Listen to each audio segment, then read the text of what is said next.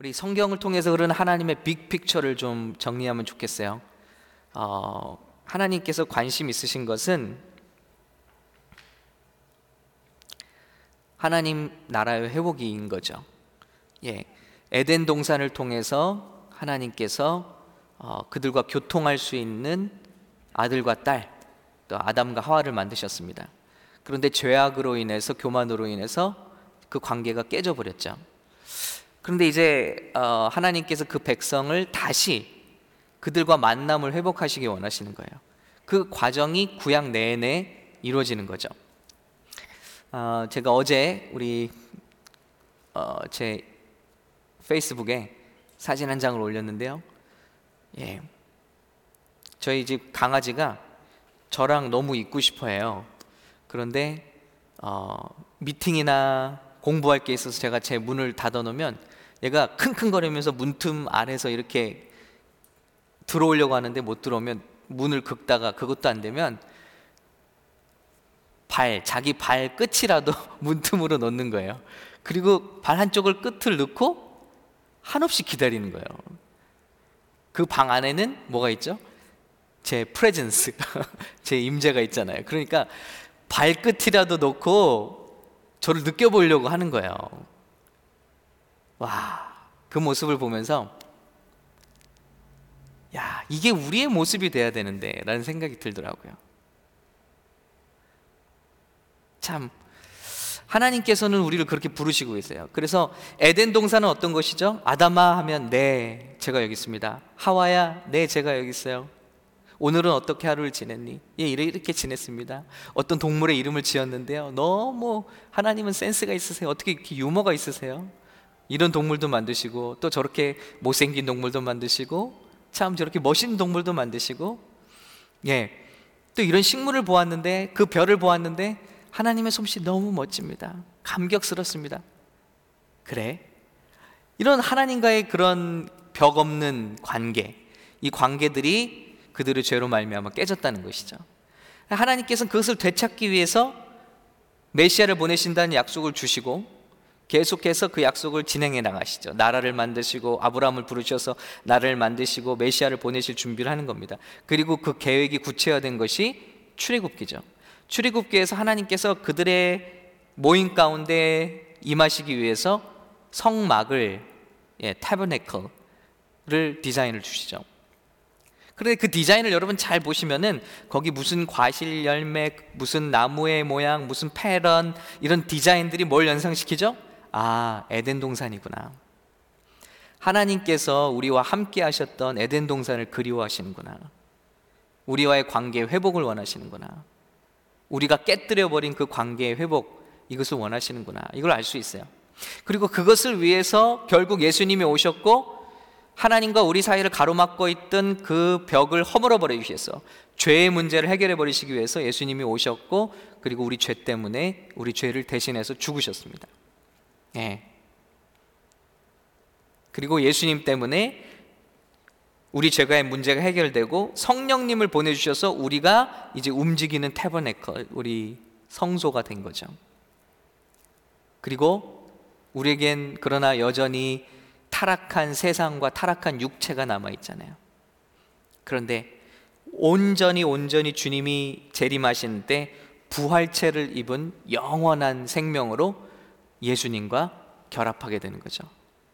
예수님과 연합하게 되는 거죠. 예수님을 만나게 되는 거죠. 그래서 정말 궁극적인 회복이 일어나는 거예요. 그래서 오늘 그 장면이 오늘 어, 마지막 장면이에요. 보면 보세요. 새 하늘과 새 땅이 내려오는데 그 모습은 어떻죠? 여러분 읽으셨지만 에덴 동산의 모습이에요. 재현된 다시 회복된 에덴 동산 그리고 그들이 뭘 먹게 하시죠? 다시 생명나무 열매. 그러니까 소름 끼치도록 하나님께서 원하시던 것은 그때의 추억입니다. 사람과 하나님과의 관계, 그 교제, 회복인 것이죠. 성막도 그걸 보여줬고, 예수님도 그것 때문에 오셨고, 그리고 요한계시록 마지막에 그 완성된 세계의 모습도 바로 그런 모습이라는 것입니다. 여기를 위해서 지금까지 달려온 거야. 이런 일들을 위해서. 그래서 우리는 오늘 그 마지막까지 가는 길이 어떤가 그리고 우리가 무엇을 어떻게 준비해야 되는가 이것을 요한계시록 하반부를 통해서 좀 나눠보도록 하겠습니다. 이때는 분명히 옵니다. 그리고 굉장히 가까워졌다는 것을 여러분 알 수 있어요. 그러나 주의하지 않으면 말씀의 반석에 서 있지 않으면 우리는 세상의 가르침에 속아서 말씀을 잘못된 스포일러를 듣고 영화를 보는데 말이에요. 실제로 영화관에 싸움이 났었잖아요. 새로 나온 뭐 그 뭐지? 예. 그 엔드 게임, 네, 어벤져 영화 나오는데, 예. 다 보고 나오면서 누가 죽어 하고 막 이러냐 얘기했다가 막 멱살 붙고 싸움이 붙었다 고 그러잖아요. 그런데 장난친 거였어요. 알고 보니까 진짜 그 사람이 죽는 게 아니고 다른 사람 얘기를 했어요. 농담을 했는데 그것 때문에 싸움이 일어났어요. 그 신문 보도에 나왔죠. 그러니까 여러분 보세요. 이 요한계시록에 정해진 결말이 있는데 지금 세상이 너무 흉흉하고요. 사람들이 이런저런 스포일러를 던지고 있어요. 그래서 여러분 어떤 스포일러는 제가 말씀드렸죠 지난주에 몇십만 명이 보는 유튜브인데 거기서 지금 우리가 여섯 번째 인이 떨어진 시대에 살고 있다. 어, 밑도 끝도 없이. 그래서 제가 영상을 좀 보니까 전혀 성경 베이스가 아니에요. 그냥 무서운 말들을 다 짜맞춰서 사람들 주목을 끌고 그냥 무섭게 만드는 거 이야기에 불과하더라고요. 얼마나 무서워요? 또 요즘에는 무슨 일이 있냐면요. 지금 이 코비드 19 백신을 맞아야 됩니까? 말아야, 말아야 됩니까? 이거 666 아닙니까? 그러니까 이게 너무 전혀 성경의 베이스가 없는, 말씀의 베이스가 없는 거예요. 진리 위에 우리가 서 있으면 거짓 스포일러에 우리가 넘어가지 않고 이 요한계시록이 겁주려고 쓰신 책이 아니라 우리에게 구원의 확신을 준비시키고 소망을 주시기 위해서 이 당시에 정말 핍박받고 흩어지고 참 고문받는 모든 성도들 이 쓴 요한 자체도 지금 반모섬에 갇혀서 유배를 당하면서 쓴 책이잖아요. 하나님께서 이 성도들이 이런 극심한 고통을 당하고 있는데 결국은 너희가 승리한다. 결국은 내가 승리한다. 이런 결말을 주시기 위해서 주신 책인데 괜히 두려워하게 만들고 괜히 무서워하게 떨게 만드는 그런 이야기들이 세상에 많이 돌아가 다니고 있기 때문에 정말 우리가 이 말씀의 반석에 든든히 서야 될 때라는 것입니다. 우리가 구약의 다니엘서를 보았지만 재림에 대해서 분명히 말씀하고 있습니다. 재림은 신비롭고 갑작스럽다. 그리고 재림은 강렬하다. 예. 인간 역사의 종말이고 심판이다. 그리고 재림은 확실하다라는 결론을 우리가 얻었습니다. 다니엘서를 공부하면서 페트라에서. 그럼 오늘 이 계시록이 예언하는 세상의 마지막 일도 우리가 순서를 알면 흔들리지 않죠. 한번 정리해 보겠습니다. 어떤 일들이 일어나야 되는지 또 우리는 어떻게 준비되어야 되는지요. 먼저 계시록 2장 3장에서 교회가 복음을 전할 수 있는 시대가 있습니다. 그래서 일곱 교회 일곱 편지가 있고요. 그 편지마다 무슨 내용이 있죠? 어, 성령이 교회를 통해서 하시는 말씀을 들으라는 거예요. 예. 그러니까 교회들이 아직 말씀을 전할 수 있는 시대가 있어요. 그 다음에 7년 환란이 시작되죠. 4장부터 19장. 거의 요한계시록의 이 대부분의 부분을 7년 환란이 차지하고 있습니다. 그런데 중요한 것은 이 기간은 오늘날 많은 잘못된 뭐 교사들이 말하는 것처럼 믿는 사람들을 연단하고 훈련시키기 위한 그런 프로그램이 아닙니다. 이 프로그램, 이 7년 환란은 정확히 요한계시록에 몇 번이나 반복되고 있어요. 이 세상에 불신하는 세상에 하나님을 믿지 않는 세상에 하나님을 대적하는 세상에 부어지는 하나님의 진노, wrath of God. 이거라는 겁니다. 1차 진노, 일곱 인의 어, 재앙이죠. 그것도 모자라서 일곱 인이 마지막에 텅 터지면서 또 일곱 나팔의 재앙으로 이어지고요. 그 마지막 나팔이 또 일곱 대접, 보울, 그냥 붓는 그런 재앙으로 아주 쉽게 말하면 군대용으로 말하면 확인 사살이 들어가는 거예요. 처음에 환란이 부어지고 그것도 모자라서 두 번째 재앙이 나팔의 재앙이 불어닥치고요. 일곱 개 그리고 그것도 모자라서 재앙의 진노가 하나님의 진노가 이 땅에 부어지는 것이다. 그래서 첫 번째 일곱인이 떨어질 때 어떤 순서로 이 세상에 그 재앙이 오는가? 첫 번째 적 그리스도가 출현해요. 백마를 탄 모습으로. 나 이것은 나중에 오시는 예수님의 그 백마 타고 나타나시는 그런 모습과는 전혀 다른 모습입니다. 페이크죠. 적 그리스도의 모습입니다. 그리고 전쟁, 두 번째인 전쟁, 기근과 질병, 그리고 인구 4분의 1의 죽음, 이런 일들이 순차적으로 일어납니다. 또 핍박과 순교, 또 천지가 진동하고요. 이런 일들이 인의 재앙에서 순차적으로 나타난 일들이에요. 그러니까 우리가 7년 환란 중에 들어 있습니까? 아니죠. 이 순서들이 지금 어, 나타나진 않고 있습니다. 특별히 적그리스도가 우리 눈에 보이도록 출현한 적은 없어요. 어디서 준비되고 있겠죠. 저는 그렇게 믿습니다. 그리고 인 맞는 14만 4천의 이야기가 나옵니다. 그 일곱인의 재앙 마지막에 그래서 이들은 앞으로 어떤 재앙이 닥치든지 또한 보호가 돼요. 자, 이 14만 4천이 누구를 의미하는가는 요한계시록반에서 나눈 바가 있습니다만은 자, 그 다음에 그 마지막 일곱인이 떨어지면서 불꽃놀이 같다 그랬죠. 한 발이 올라가서 터지고 또 그 터진 것들이 또 터지는 그런 모습을 생각하시면 돼요. 일곱 인의 마지막 인이 떨어지면서 다시 일곱 나팔로 이어집니다. 그러면서 그 재앙이 이어지는데 첫 번째 나팔이 불 때 지상 3분의 1의 사람들이 죽음을 당한다. 그랬습니다. 그래서 한번 읽어드리면요. 예를 들면 계시록 8장 7절입니다. 첫째 천사가 나팔을 부니 피 섞인 우박과 불이 나와서 땅에 쏟아짐에 땅의 3분의 1이 타버리고 수목의 3분의 1도 타버리고 각종 푸른 풀도 타버렸더라. 예, 여러분 이게 피 섞인 우박과 여러분 보세요. 2000년 전에 한 사도가 수천 년 뒤에 일어날 일들을 환상 가운데 보고 적은 거예요. 그러니까 그 시대 사람이 느낄 수 있는 기록할 수 있는 방법으로 그런 센스로 적었겠죠. 그런데 그 마지막 때 모습을 보니 이런 일이 나오는데 피 섞인 우박, 막 핏빛의 우박이 떨어지고 불이 나와서 땅에 쏟아진다. 땅의 3분의 1이 타버리고 수목의 3분의 1이 타버린다. 어떤 때 이런 일이 있을 수 있느냐? 생각을 해볼 때 히로시마 원자 폭탄이 떨어졌을 때 이런 일이 있었다고 해요. 우박, 불길이 쏟아지고요. 수목이 죽게 되는 현상과 매우 유사하다. 모르겠어요. 이게 핵전쟁이 될 때 또 한 가지 유사한 일이 해성이 폭발할 때입니다. 해성이 충돌할 때.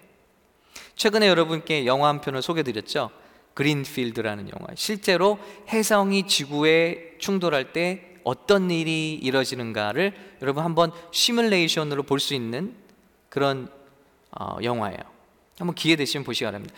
저희 저는 우리 아이들과 한번 봤다가 그날 밤 부흥회가 됐어요. 너 야 이런 일이 이런 일이 계시록에 예언돼 있는데 그 영화에 이 나레이션이 나와요. 성경을 아는 분이 만든 거예요, 그것도. 근데 이런 일들이 마지막에 이런 모습으로 나타날 때 너희는 준비됐겠니? 부흥회가 이루어졌죠. 아무튼 모르지만 뭔가 대단한 일이 일어나요. 그리고 둘째 천사가 나팔을 불자 어떤 일이 납니까? 불 붙는 큰 산과 같은 것이 바다에 떨어짐에 어, 이건 정말 해성이 떨어지는 그런 모습과도 같아요. 모르죠. 뭐가 떨어지는지. 불 붙는 큰 산이 떨어진다. 바다의 3분의 1이 피가 되고 바다 가운데 생명 가진 피조물들의 3분의 1이 죽고 배들의 3분의 1이 깨지더라. 예. 이것이 분명히 나타날 어, 재앙이라는 것입니다. 다음에 셋째 천사가 나팔을 부니까 여러분 첫 번째 인 인의 재앙은요 introduction에 불과한 거예요. 이건 뭐 더욱 더 갈수록 갈수록 어, 엄청난 재앙들이죠. 셋째 천사가 나팔을 부니 횃불같이 타는 큰 별이 다 뭐죠? 하늘에서 뭐가 떨어지네요, 그죠? 횃불같이 타는 큰 별이 하늘에서 떨어져 강들의 3분의 1과 여러 물샘에 떨어지니 이 별 이름은 쓴쑥이라. 물의 3분의 1이 쓴쑥이 되매 그 물이 쓴물이 되므로 많은 사람이 죽더라. 즉 모든 수자원이 오염이 된다는 거예요. 뭔지 모르지만. 근데 여러분 재밌는 것은 역사상 러시아 그 체르노빌 사건이 있었죠. 예. 방사선이 대량 누출되는 그런 사고였어요. 근데 그 체르노빌이라는 뜻이 보니까 쑥이라던가 쑥. 예. 하여튼 왜 해필이면 쑥이라고 이렇게 이름을 짓는지. 그래서 많은 사람들이 피폭당하고 또 이런 수자원들이 오염되는 일들도 있었어요. 그 얘기를 말하는 건 아니고요. 예, 이거는 이제 정말 그 마지막 때 일어난 일이라는 것입니다. 그래서 물, 물의 3분의 1이 쓴쑥이 되면 물이 먹을 수가 없다는 거예요. 수자원이 오염된다. 그래서 그런지 미국 사람들 툭 하면 물을 사재기를 하는지 아무튼 코스코에 가면 제일 먼저 물, 물을 사재기 해요. 무슨 일이 일어나면. 물이 중요하죠. 자, 그리고 넷째 천사가 나팔을 부니 어떤 일이 일어납니까? 해 3분의 2가 달 3분의 1과 별들의 3분의 1이 타격을 받아 그 3분의 1이 어두워지니 계속해서 예, 어둠이 오는 거예요. 이런 일이 다 가능하다고 해요. 그 어, 영화에서도 그랬지만 이런 충돌이 있고 나면 엄청난 화산재들이 올라오고 또 먼지들이 올라와서 온 땅을 어, 덮어버리죠. 그래서 태양이 보이지 않아요. 핵전쟁이 일어나도 마찬가지고요. 만일 핵전쟁이나 해성 충돌이 생기면요, 지구의 온도는 몇 달간 15도 섭씨 안팎의 온도가 된다는 거예요. 예. 그러니까 어, 몇 달간 이런 해가 없는 그 날씨가 지속된다는 거죠. 자, 이뿐만이 아니라 황충의 고문, 이역 군대의 전쟁이 예고되어 있습니다. 이런 것들이 순차적으로 일어나는 일이다. 그리고 마지막 일곱 나팔이 끝이 아니라 일곱 대접의 재앙이 이어지게 돼요. 그런데 이때 적그리스도가 본격적으로 일을 시작합니다. 이 사이에서 일곱 나팔과 일곱 재앙의 재앙이 시작되는 이 사이에서 적그리스도에게 사단이 들어간다 그랬어요. 그래서 말씀해 보면 자기 우상을 세우고 갑자기 평화의 사도에서 예 자기 우상을 세우고 불복하는 자들에 대한 무서운 살육과 파괴를 시작하면서 그때 뭐가 등장하냐면 666 짐승의 표를 어, 맞게 하죠. 그렇다면 여러분 여기서 생각할 수 있죠. 그러니까 성경의 베이스를 우리가 잘 알고 있으면 이런 쓸데없는 소리에 우리가 넘어지지 않죠. 그러면 백신이 666이 될 수 있습니까? 전혀요. 예. 이런 일들은 분명히 윤곽을 드러낸 적그리스도가 자신을 경배하고 그리고 뭡니까? 그렇지 않은 사람들을 살육하고 파괴하기 위해서 만들어낸 시스템이라는 거죠. 그리고 이런 일들이 있기 전에 이런 그 전에 일어나는 일련의 일들이 일어나야만 이것이 맞아 맞는 이야기가 되는데 그냥 성경을 음 그냥 어렴풋이 알고 있으면 이런 일에 또 속게 되는 거죠. 그 다음에 바다가 피가 되며 모든 생물이 죽임을 당합니다. 강과 물 근원이 피가 됩니다. 이제 이 재앙은요, 정말 사람이 살 수가 없는 환경이 되는 거예요. 이런 환경은 정말 바퀴벌레나 살 수 있을까요? 물이 다 피가 됐어요. 모든 생물이 죽었어요. 강과 물 근원이 다 피가 됐어요. 해가 사람들을 태워버립니다. 여러분, 이게 결코 그리스도인들을 연단해서 그 사람들을 무슨 정신훈련 시키는 그런 훈련 기간이 아니라는 것입니다.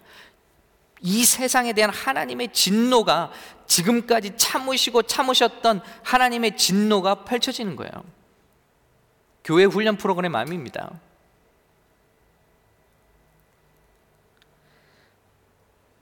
그리고 남은 사람들이 뭐라 합니까? 나라가 어두워지면서 사람들이 아픈 것과 종기로 하나님을 비방하고 자살까지 시도합니다. 너무 괴로워서 차라리 죽는 게 낫겠다. 그러면서 그 사단이 많은 이 나라의 왕들을 다 선동해서 아마겟돈 전쟁을 일으킵니다. 그것은 귀신의 영이 천하 왕들에게 들어가서 일으키는 인류 역사의 마지막 전쟁. 그래서 하나님의 군대와 하나님을 대적하는 그 엄청난 군대가 모여서 전쟁을 하기 시작할 때 19장 그때 예수님께서 백마탄 분의 모습으로 군대와 함께 이 땅에 재림하시는 거예요. 이게 예수님의 재림입니다. 19장에 나오는 이야기죠. 그런데 놀라운 것은 처음에 백마를 탄 가짜 예수님은 적그리스도는 어떻게 했죠? 이기려고 애썼다 그랬어요. 칼과 활, 활을 가지고. 그러나 19장에 등장하시는 예수님의 재림하시는 예수님의 모습은 칼 따위로 싸우시지 않아요. 그분은 입에서 나오는 칼로 온 세상 군대를 다 멸하시고 심판하시더라. 그거면 충분하다는 거예요. 무슨 무기로 싸우시는 것이 아니라 그 입에서 나오는 입김으로 우리 예수님은 재림하시는 예수님은 이 세상의 모든 군대와 마귀의 세력을 일시에 멸하시더라. 그리고 20장에 그 용이 결박되는 것입니다. 그리고 천년 왕국으로 들어가게 되죠. 그 예수님이 다스리시는 천년 왕국으로. 이것이 19장에서 아, 21장까지 펼쳐지고 있습니다. 그리고 이 천년 왕국이 끝날 때 다시 한번 사단이 잠시 놓이게 되죠. 그리고 다시 한번 사람들을 시험한 후에 그들을 따르는 모든 자들을 영원한 불못에 넣으시고 마지막 백보자 심판을 통해서 다 최후 심판을 하신 다음에 이제 오늘 우리가 보는 대로 새 하늘과 새 땅을 주시고 그곳에서 영원히 영원히 구원을 입은 자들과 함께 이런 어, 기쁨을 누리는 것입니다. 영원히 다스리는 것입니다. 한번 볼까요? 그 회복된 새 하늘과 새 땅 한번 보겠습니다. 22장 1절부터 5절까지예요. 또 그가 수정같이 맑은 생명수의 강을 내게 보이니 하나님과 및 어린 양의 보좌로부터 나와서 길 가운데로 흐르더라. 강 좌우에 생명나무가 있어 열두 가지 열매를 맺되 달마다 그 열매를 맺고 그 나무 잎사귀들은 만국을 치료하기 위하여 있더라. 여러분 보세요. 아담과 하와가 생명나무 열매를 먹고 영생할 수 있었다고 그랬어요. 그들은 영생하면서 하나님과 교제하는 존재들이었어요. 천사들도 흠모하는 존재들. 그런데 타락해서 생로병사가 시작되었고 우리의 몸은 땅으로 돌아가게 되죠. 그런데 우리가 온전한 구원을 입을 때 만일 우리가 살았을 때 주님이 우리의 이름 부르시며 공중 재림하신다면 우리의 몸이 끌어올려져 트랜스폼 되고 그 휴거죠. 될 것이고 그리고 우리가 땅에 묻혀 있다가 주님 온전한 이 마지막 회복의 때가 되면 우리 몸이 영원히 썩지 않는 부활체의 몸을 입고 주님과 회복하게 된다는 것입니다. 그런데 그 모습은 회복된 에덴 동산의 모습과도 같다. 그러니까 하나님의 마음에는 오직 이것이에요. 내 아들, 딸들과 회복을 원한다는.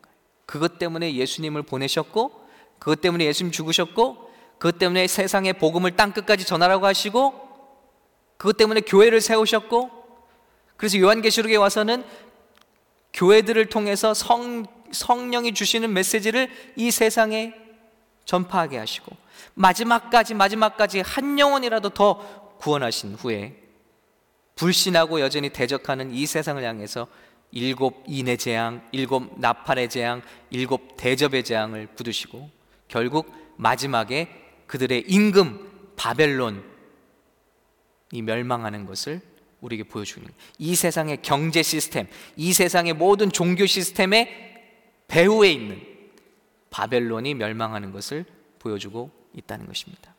이 싸움이에요. 그리고 구원받은 자들과 함께 영원히 변하지 않는 새하늘과 새 땅. 이곳에서 우리와 회복되는 모습.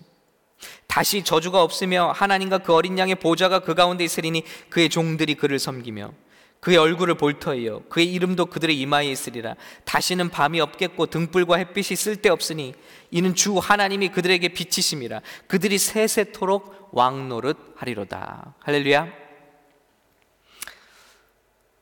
이렇게 끝이 나고 있다는 것입니다. 그렇기 때문에 우리에게 명령하고 권하고 계세요. 16절입니다. 나 예수는 예수님이 우리 교회들에게 명령하고 계신 거예요. 교회들을 위하여 내 사자를 보내어 이것들을 너에게 증언하게 하였노라. 예. 사자들이 누굽니까? 말씀을 전하는 사람들입니다. 그런 책임을 맡은 사람들입니다. 그 옛날부터 지금까지 교회들을 위하여 내 사자를 보내어 이것들을 너희에게 증언하게 하였노라. 나는 다윗의 뿌리요 자손이니 곧 광명한 새벽별이라. 성령과 신부가 말씀하시기를 오라 하시는도다. 듣는 자도 오라 할 것이요 목마른 자도 올 것이요 또 원하는 자는 값없이 생명수를 받으라 하시더라. 제발 와서 그러니 그때가 오기 전에 더 이상 구원받지 못할 때가 오기 전에 와서 생명수를 받고 값없이 받고 살아나라. 내가 이 두루마리의 예언의 말씀을 듣는 모든 사람에게 증언하더니 만일 누구든지 이것들 외에 더하면 하나님이 두루마리에 기록된 재앙들을 그에게 더하실 것이요 오늘 겁없이 이 마지막 때에 대한 하나님의 말씀에 더하거나 빼거나 왜곡되게 가르친다면 그 책임이 크다는 것입니다. 이런 말씀을 알고 사람들을 혹하게 하는 말을 하는지 모르니까 그러겠죠. 만일 누구든지 이 두루마리의 예언의 말씀에서 제하여 버리면 하나님이 이 두루마리에 기록된 생명나무와 및 거룩한 성의 참여함을 제하여 버리시리라. 마지막입니다. 이것들을 증언하시니가 이르시되 내가 진실로 속히 오리라 하시거늘. 예. 아멘. 주 예수여 오시옵소서. 이것이 요한의 대답인 것입니다. 그리고 우리의 대답이 되할 줄로 믿습니다. 여러분, 이렇게 기다리시나요? 태초에 하나님이 천지를 창조하시니라. 우리는 이렇게 시작했습니다. 우리 삶의 목적과 방향, 그리고 우리 삶이 우리 자신을 위해서 지어지지 않았고 창조주를 위해서 지어졌다는 것. 분명히 우리에게 선포되었고요. 창세기 3장에서 벌써 인간은 그것을 그 목적을 상실하고 하나님과의 관계가 깨져버렸어요. 바로 그 순간에 하나님은 회복의 길을 열어주시고 메시아를 통해서 여자의 씨를 통해서 사단의 머리를 밟으실 것을 예언하시고 수천 년 동안 아브라함 한 사람을 부르시더니 수천 년 동안 그 민족을 일으키시고 출애굽 애굽으로 보내셨다가 출애굽시키시고 나라로 만드셔서 가나안 땅을 차지하게 하시고 국민과 주권과 땅을 주시고 나라를 하나님이 다스리시는 나라 하나님이 다스리신다. 그 뜻이 뭡니까? 이스라엘. 하나님이 통치하신다. 이스라엘이라는 나라가 세워진 거예요. 이스라엘에는 나라를 통해서 하나님이 다스리시는 나라를 통해서 메시아를 보내시고 그 메시아 예수 그리스도를 통해서 우리의 죄 문제를 해결하시고 유대인들에게 더 이상 복음을 전하는 것이 아니라 그들이 샘나도록 이 복음이 먼저 이방인들에게 왕성하게 전해져서 저와 여러분들이 먼저 예수를 믿게 되었고 이 복음이 다시 지구 한 바퀴를 돌아서 유대인들로 돌아간 후에 끝까지 예수님이 메시아인 것을 인정하지 않는 저들이 어느 때요? 바로 아마겟돈 전쟁을 통해서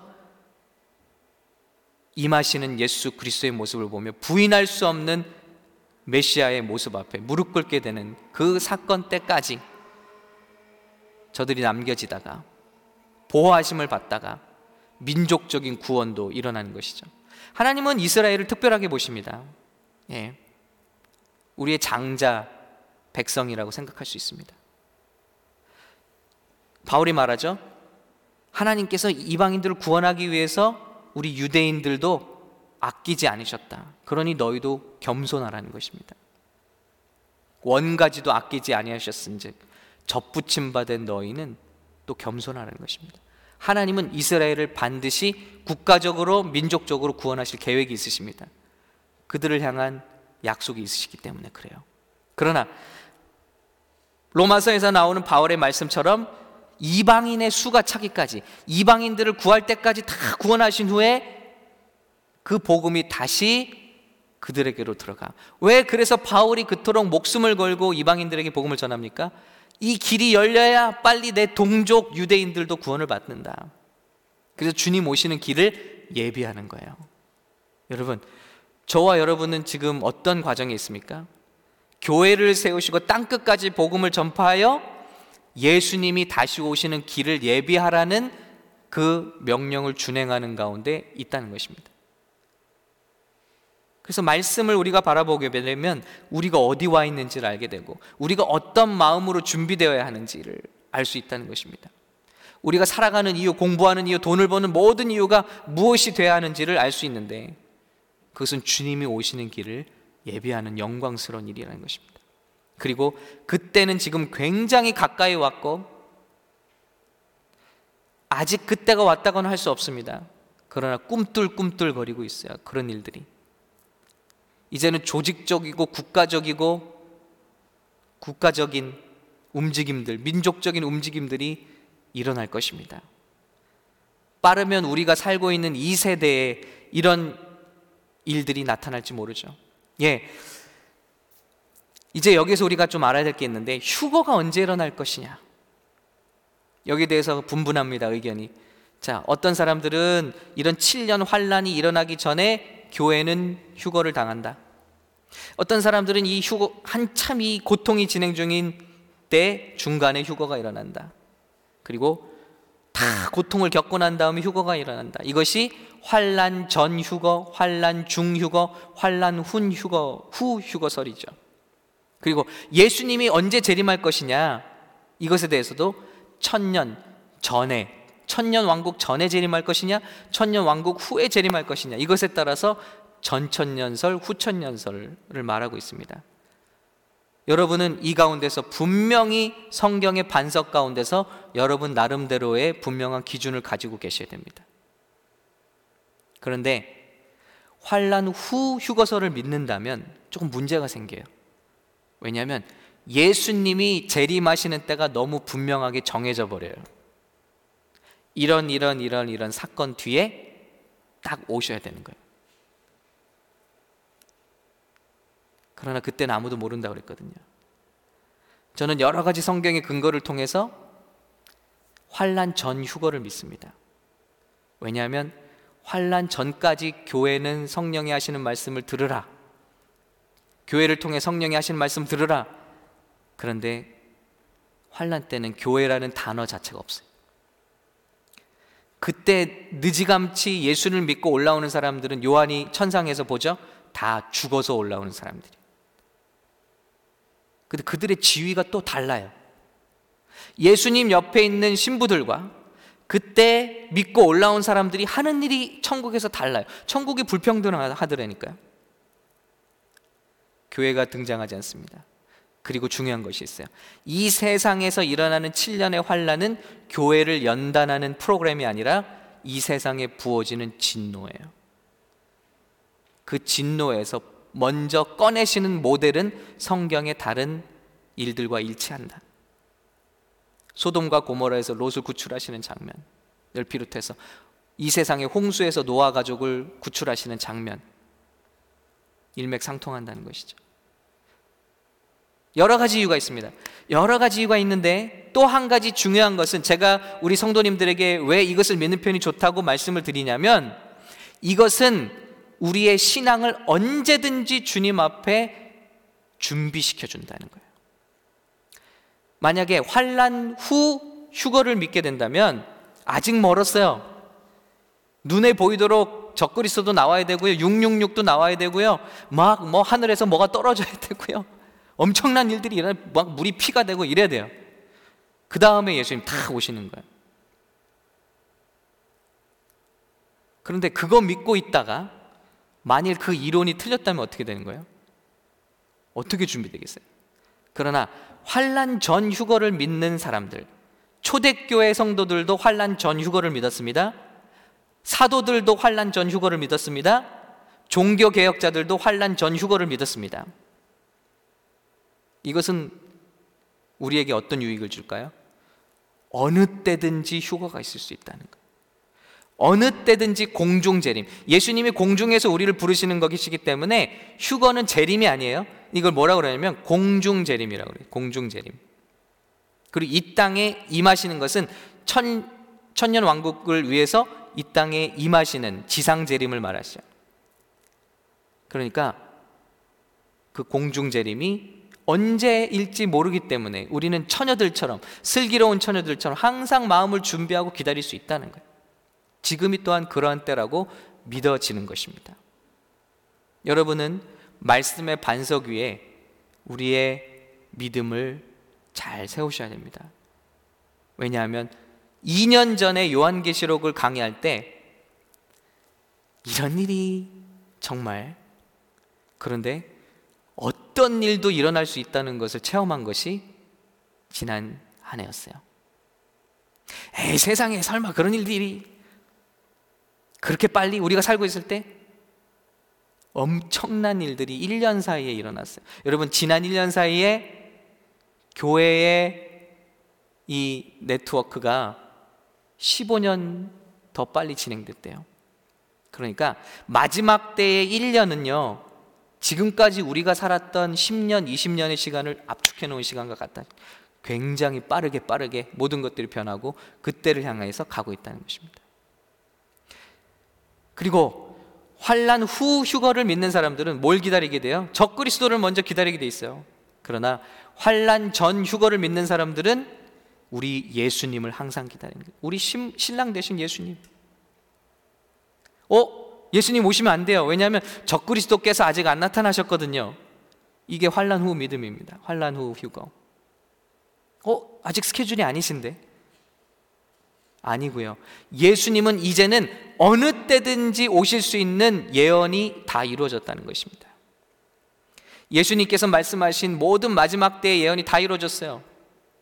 인간성의 상실, 기후의 변화, 재난, 민족과의 싸움, 그리고 사이비들의 출현, 영적 이단들의 출현, 그리고 땅 끝까지 복음이 전해지는 것. 이제는요, 땅 끝까지 복음이 전해져 갑니다. 문제는 믿지 않는 것이지 세상 모든 나라 말로 복음이 만들어지고 복음이 다 전해지고 있다는 거예요. 예전에는 이런 일들이 수십 년이나 더 있어야지 나올 거라고 생각했어요. 그러나 지금 이미 그런 시간을 지나갔다는 것입니다. 엄청난 속도로 주님의 예언을 향해서 가고 있어요. 그런데 만일 그 일이 오늘 밤에 일어나신다면 여러분은 준비되셨나요? 공중 재림이 오늘 밤에 있다면 여러분 준비되시나요? 그렇기 때문에 환란 전 휴거를 믿는 것은 우리의 마음을 나태하지 않게 하고 그리고 항상 주님 앞에 깨어 슬기로운 신부로 준비시켜 주는 유익이 있다는 것입니다. 다시 말해서 이 믿음을 초대교회 성도들이 가졌고 사도들이 가졌고 그리고 종교 개혁자들이 이 믿음을 가지고 있었다는 것입니다. 저는 이것을 믿고 그래서 가르칩니다. 우리 교회에서는 그래서 환란 전 휴거를 가르칩니다. 어려움을 피해 나가겠다는 얘기가 아닙니다. 준비되겠다는 것입니다. 주님과 함께라면 오늘 결론은 무엇이죠? 그 주님과 함께라면 그런 마음이라면 아멘 주 예수여 오시옵소서. 아멘 come Lord Jesus. 오늘 오셔도 좋습니다. 내일 오셔도 좋습니다. 나는 항상 준비되어 있겠습니다. 주님, 오시옵소서. 그러나 준비되지 않은 사람, 어, 아직은요. 제가 결혼도 해야 되고, 장가도 가야 되고, 이번에, 예? 승진도 해야 되고, 적그리스도 좀 만나야 되고, 아니잖아요. 아멘. Come, Lord Jesus. 이런 은혜가 주 예수의 은혜가 모든 자들에게 있을지어다. 이 은혜가 무엇입니까? 이 주님을 기다리는 그 마음의 회복이 주 예수 그리스도의 은혜로 여러분에게 있을지어다. 아멘. 하고 선포로 끝나는 것입니다. 여러분, 얼마나 멋진 하나님의 말씀이 엔딩입니까? 하나님의 빅픽처입니까? 여러분을 초청하고 계십니다. 준비되거라. 그 피로 씻음을 받거라. 이것은 너에게 값없이 주는 생명샘이다. 누구든지 이것을 너에게 준다고 할 때 마시고 내 앞에 나와라. 생명을 얻으라. 구원을 받으라. 이 폐역해가는 베드로의 전도의 말이죠. 이 썩어져가는 무너져가는 이 세상 속에서 너희는 구원을 받으라. 이 메시지가 우리 샘물교회를 통해서 주님 오시는 그날까지 선포되어지기를 그리고 저와 여러분께서 이 일에 쓰임 받으시기를 그리고 이 말씀 시리즈가 그 일에 쓰임 받기를 예수님의 이름으로 축원합니다. 마지막으로 여러분 어, 이런 팬데믹 기간에 영화를 보시면서 이런 것을 조금 느끼실 수 있도록 도움을 드린다면 예, The Lord of the Ring 예, 왕의 귀한 편을 보시면 바로 이런 요한계시록의 영감을 얻어서 어, 만든 영화가 되겠고요. 그리고 음, 제가 말씀드린 대로 가상적인 해성 충돌 이야기 그린필드라는 영화도 좋고요. 또 기후 변화에 의한 지구 재난 것들을 보면 아 좀 감을 잡을 수가 있어요. 이런 것들이 가능하구나. 예. 그리고 휴거가 일어난다면 어떤 세상이 될지 막연하게 그런 느끼는 것이 아니라 어떤 혼란한 세상이 될지 어, 느껴볼 수 있는 것이 Left Behind라는 영화가 있어요. 니콜라스 케이지가 나왔죠. 물론 신앙적인 배경에서 만들어진 건 아닙니다만 아 이런 세상이 되겠구나. 생각해 보세요. 예수님을 사랑하던 신앙적 양심이 있는 사람들이 한순간에 세상에서 사라져 버린다. 그럼 이 세상은 그야말로 그것만으로 지옥이라고 생각해요, 저는. 선한 양심, 사랑하는 마음을 가진 사람들이 성경적인 근거를 가진 사람들이 이 세상에서 다 사라진 날. 아비규환이겠죠. 그런 것을 조금 맛볼 수 있는 영화들을 소개해 드렸습니다. 아, 이런 기간 동안에 이런 것들을 보신다면 또 자녀들과 함께 자연스럽게 마지막에 대한 이야기를 나누실 수도 있고 또 구원의 길로 인도하실 수 있는 실마리가 될 수 있다고 생각합니다. 우리 사랑하는 성도 여러분, 이 마지막 때 정말 나만 구원받는 것이 아니라 주님 앞에 우리 가족과 우리 주변의 모든 사람에게 긴급성을 가지고 복음을 전파하여 구원에 이르게 하는 샘물교회로 쓰임 받게 되시기를 예수님의 이름으로 축원합니다.